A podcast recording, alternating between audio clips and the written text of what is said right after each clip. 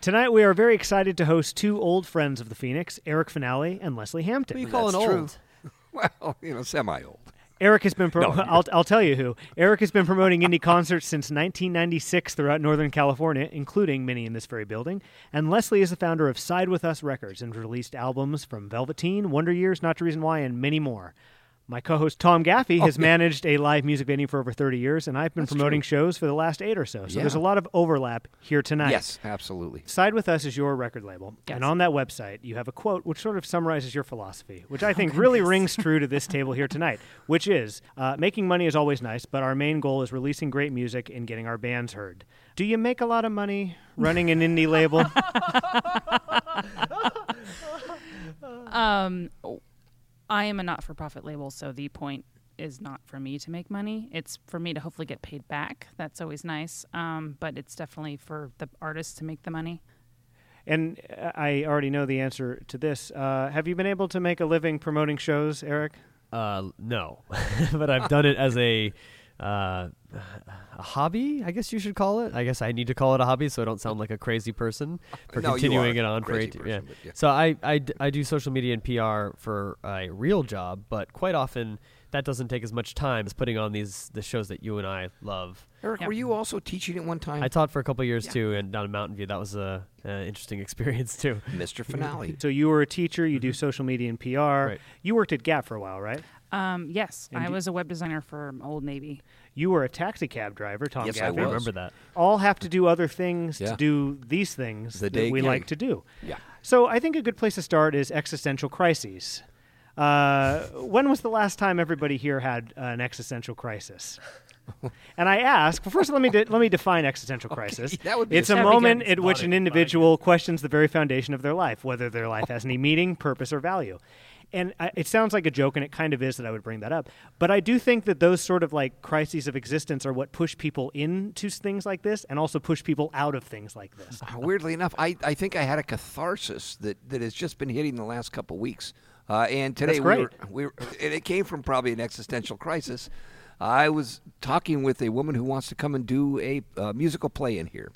And we were going over expenses, and, and the one thing I wanted her to, to set her mind at ease is don't worry about making money because actually, quite frankly, I think I'm in the business of losing money.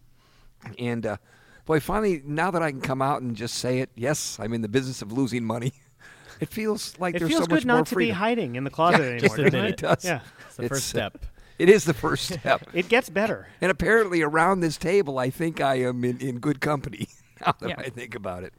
I feel like I, I weave in and out of those sort of crises. I think I weave between being like very, very fulfilled by these sort of endeavors and then being very, very not fulfilled. And those can come in conjunction with great success and great failure. Yes. Great success because the come down afterwards can be kind of tough. Like, what's going to be the next thing? Oh, yeah. And great failure because it's like, why would any sane person put themselves Oh, yeah. through this uh, this money loss and nonsense? I've had several uh, situations. I started when I was 16, so I really didn't have some sort of like crises at the time. I was just like I had to find something cool to do, and I had this crazy energy to keep me away from like breaking mailboxes and stuff. So eventually, I I- you know I wrote a screenplay about you know just me growing up, and eventually I made a show because I had to film a scene from that show, and that was with Monkey, who are still around. They just celebrated yes. their 19th anniversary on Friday night What a band. and they're still playing. Anyways, they played my first ever show, and I forgot about the movie I was making at the show because I was so into the show, and uh, and that's that's how I got started in this whole business uh, or hobby, I should say. Uh, but I've definitely had ups and downs with the the venues closing, and uh, you know I've been working for different cities and having like running teen centers with with cities, and the city just like, oh no, we're not interested in doing this anymore, and like doors being shut in my face. So I, I've come and gone with it, and I've definitely gone to, to bits with like a little bit of depression where it's like, man, no one wants to go to the shows, no one cares about the shows. I got to stop doing the shows. And actually, this is uh, part of a reason which kind of kept me in California. Um, I started my label at my, and my grandmother's garage, which was kind of a, a playbook take from uh, Mike Park of Asian Man Records. But part of staying kind of that drew me back in here um, was actually the music of Sonoma County and um, San Jose. Great So- players. And San Jose has also got some great bands that have come out of that area. It is funny too because life gets in the way of these things, um, and then you know you then you throw in like the ugly thing of relationships, where it's like oh uh, relationships compete with the time that these uh, these endeavors take, and then and it becomes a battle. And I'm sure you guys have uh, experienced that. I know you have, Tom Gaffey. Yeah. Uh, yeah. yeah. At a certain point, you just say, "All right, I'm All right. choosing this," Yeah. It's just let's do this and not that. right? Yeah. So it's tough, you know. There's a constant push and pull. We all see a lot of young musicians and promoters and record labels come and go, and that's what's kind of rare at this table tonight. Is you have people who've been doing it for a long time, and I don't know. You started because you just needed something to do. Why do you keep doing it? I still find joy in it. You know, I Yeah, still find new bands, and every year, Leslie will tell you too. We find new bands on our own or from friends, and uh, That's an incredible high to watch these Yeah. bands come up and, and play. And yeah, absolutely. That's part of it. Has your guys' goal always been to develop bands, or has that sort of shifted as you've gone on? I feel like it's it's definitely progressed. I mean, because originally I was just kind of like, oh, I'm helping Eric out, and you know, I loved going to his shows. Um, you know, when I was in high school, and actually, this is this is a good point. I actually almost I talked to Eric about actually calling my label Grand Finale Presents instead of Grand Finale Presents. It was gonna be Grand Finale Records, and he was like, ah, I don't know, like I'm already doing too much, you know. And then that kind of all went from helping people book shows to putting out music and also being a musician myself. Well, that's pretty profound that you were going to name your label after him. Yep. That's, I He's mean, that- shaking his That's actually an element that I had no idea. so you guys have energized each other back and forth, back and forth throughout the years. really a good way to put it. So when you were feeling less energized, Eric, what, what was the cause of that, and how did you feel like in your personal life when you're feeling less energized? Uh, there's a lack of venues, and uh, if I don't have a venue to do a show, I can't do many shows. And then there are people that were like not really into the scene at the time, so there weren't a lot of bands at that time. I'm talking about San Jose. Yeah. And uh, then Leslie came around, and we started out really small, and we just did a few shows, and then eventually uh, there'd be like a couple slots left on the show that weren't booked. I'm like, Leslie, just go ahead and book some people, and then that's how she kind of got started booking. But in reference to uh, running a label, uh, Josh Staples, who we all know very well, is in a band, The New Trust, with his wife Sarah Sanger. Yes. And when they were much younger, they founded a record label themselves. And the way he puts it is it is an ex- a tremendously expensive project that probably won't make any money, but it's a great art project. Oh, it was a great art project. they had a great label. What do you think about that, Leslie? You agree with that sentiment? Well, I will quote my parents on this. Um, don't that's what ev- we want. That's Don't what we don't don't ever lend money that you can't afford to lose. And I've kind of also been on that track too with my label. I mean, The that's, problem with that uh, philosophy is a lot of time you, you don't consider it lending. How do you, I mean, Tom? This is interesting to me. Like, really is. Even if we didn't have the mics, I would still ask. How do you compare the relationship you have with your actual family with the relationship you have with your adopted family at the Phoenix? Um, well, that that's a that's a deeper question. You know, my my uh, my mom passed uh, over ten years now ago, and and uh, she and I had a great relationship. Uh, my dad and my brother have been living in Oregon for years and years, and I need to put more time into that relationship to keep what's left of our family uh, in my mind. I really do need to spend more time working at it. Down here, it's an everyday process. But also, you have these maybe people who, out, who are out there listening don't know this building for them, these kids, these generations, this is kind of their adopted family because they have Yeah. issues at home or whatever. We, have a, a number of those, yes, and those become usually ultimately great friends. I bring it up bec- because I my experience is like through these artistic endeavors and these projects and stuff. Yeah. it- it's a self-chosen family, and oftentimes I identify and I'm on the same page a lot more with these people than I am with the people I'm actually related to, and that's a, a reason why I keep doing the things that I do Yeah. because I just I feel more right doing this stuff with these people.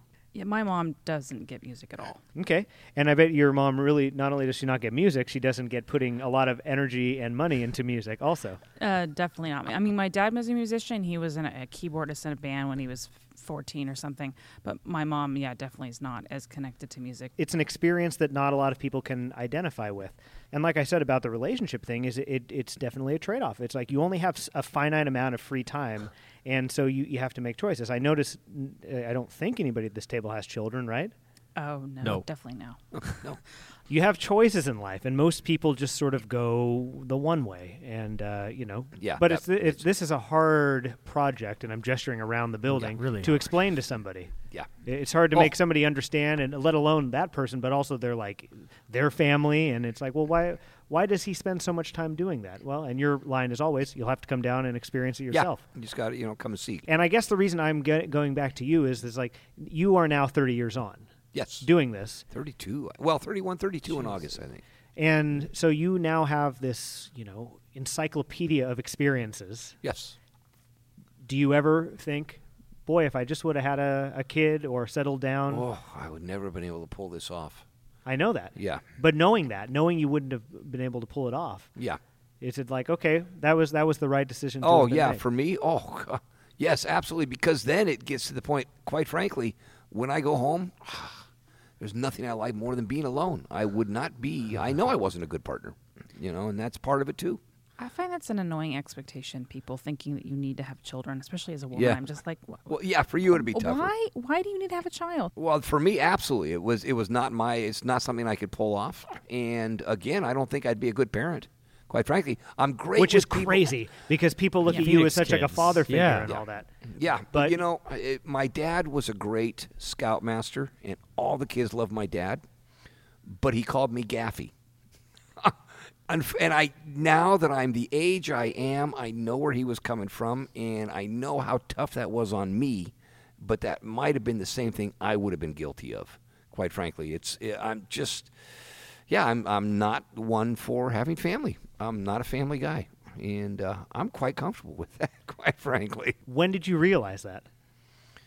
Oh, And did you struggle? No. Did you struggle trying to be a square fitting into a circle No. peg? You never I- struggled with that. Oh, uh, Because there I have, I, I, defi- I definitely have. Like Yeah. I, I have struggled with like this is the way I want my life to go, and this is, feels right. Oh. But there's these expectations and these Yes. people who are coming on this journey with me who expect me to be another way. One of my favorite lines used to be when I'd be in the middle of some really weird scene with somebody, and there'd be a quiet moment. I'd look over and go, "You're not Carol." What? You know, Car- when I was a kid, I always assumed I'd be married to somebody named Carol.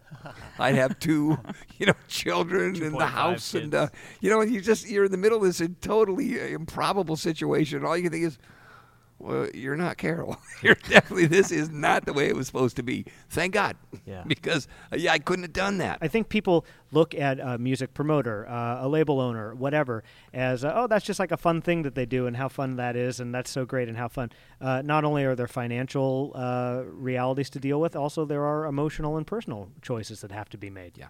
So Absolutely. and that to me, But you know what? But I think those personal choices are personal choices that are uh, that relate to the individual himself and not necessarily to the experience we're having. It maybe allows us to have these experiences, but quite frankly, uh, I realize, and I think I realize younger younger than older, that I really am not in the mood to get married, and I'm not a marrying type. And I think that is, you know, I think that's a very valid place to be. have you had relationships suffer because of all of this energy you put into these endeavors? Um, well, uh, I've been wise not to start them. I think that's the truth. I know not to get myself into something like that if I can't hold up my end of the bargain. Uh, I think that's the way I've Well put. I've put this. Uh, I've, I think I've realized it at a young age where it's like I can't I can't you know do too many things at once. I can only do this many things at once. So uh, I I I'm aware of how much time it takes. Um, and most of the people that I've I've met uh, have been at shows and are they enjoy that sort of lifestyle. So uh, that's that's probably a good way to cut it there. Yeah. Yeah. I think that's a really great statement, but it also does take time to realize that. You know Yeah, what oh, I yeah. mean? I, I'm sure that you were not born with that information. Oh gosh, I was. I think. I think I'm. Uh, yeah, I, d- I was not. How many people did you make suffer? Before, no, I'm just- uh, I can count on how many hands. Um, it's definitely one of those things I, I became aware of at a certain point, and I definitely had to take a step back. I'm not like everyone else. Why doesn't anyone understand? Anyway, Well, no, but the other thing is, let's face it, we've been hanging out with people for so long that are not like everyone else. Most people understands. I very seldom get the question, "Why aren't you married?" Are you kidding? After you get to know me for a while, they probably realize, "Are you nuts?" No, but see, you know, but here's here's the difference though. Is yes, we we all have hung out with people who maybe are like-minded or we feel that we identify with, but a lot of the time those people find things that are fulfilling to them, or they decide, okay, well, I'm going to not do this anymore. I'm going to go do that. So people change. Yeah. Oh, Yeah, yes. It's it's No. the rarity. Yeah. I mean, to do anything nowadays for 31 years is the rarity, right? I was not expecting it. I was going to do this for one year and and leave. if you w- could tell 18 year old you or 16 year old you that you would be doing this for 20 years starting next year, Eric Finale, that would have blown your mind, I'm sure. Yeah, I, I, I don't know. I like to. I'm pretty stubborn. just, I, so I don't. I, I probably would still have. Would I've kind of had an idea. Yeah, I don't know about doing it this many years, but I definitely know that once I find something I like, I'm going to stick with it. Some would say, and they would they have have said this to me, and maybe to you, Tom, that you know it's not really that healthy to just forego human relationships because you really like doing this thing and that thing. What happens when there are no more concerts to put on? What happens? What happens? What happens? However, there is the other side of the coin, which is the highs of these experiences and these Yeah, things and, that you've and it's done. and and quite frankly, what we're doing is is a human relationship. Like I say, when I get home and I finally get time to be alone, oh my God, is are you the same way? I'm the same way. I, Yeah, go, I oh. don't go out and party after the shows. I go home and go play video games yeah, or something I mean, like that. You know. we are so surrounded in the human uh, relationship that yeah, I I really need to get away from it. And I think when I finally wind down at the end, uh, I don't think I'm gonna, you know, I don't think I'm gonna have problems with with some solitude. Yeah. Well, I- exactly. There are highs associated with this, like really great moments where you feel like, oh, I'm so thankful that despite it all, I, I stuck with this and I was able to have this experience.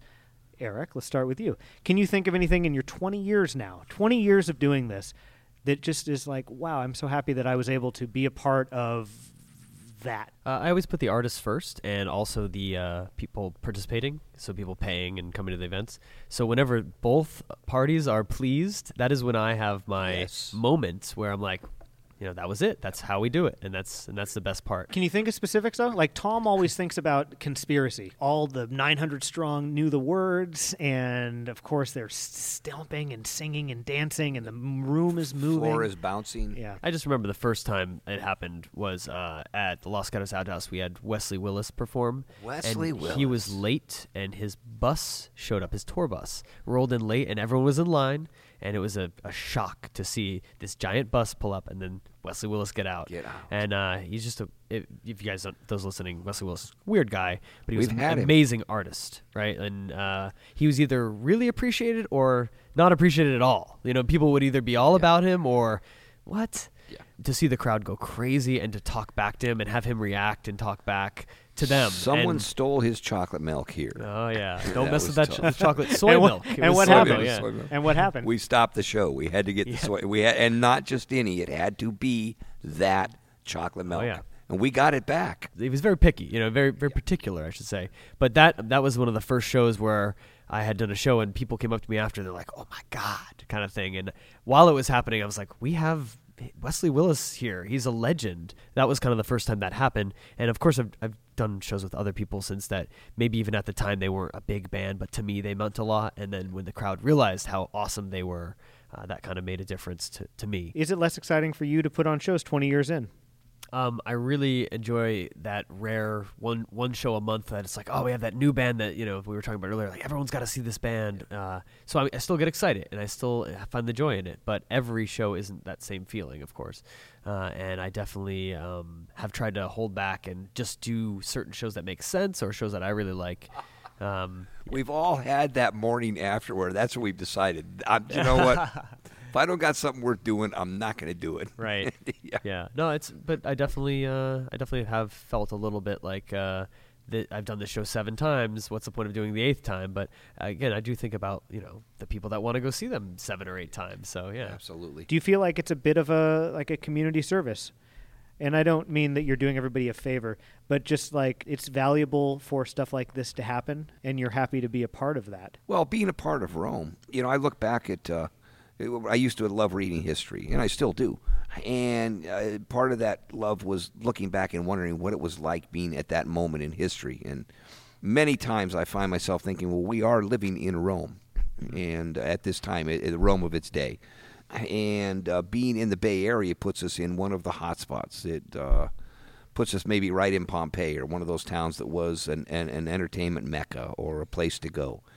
And um, that's uh, one of the more important parts of what we learned about Rome was the, was their culture, uh, what they did for entertainment, uh, the buildings they built, their art, and all of that. So yeah, we, I think we're taking uh, we're, we're we're being a very active part of our culture in this day, and I think that's a, a community service to some degree.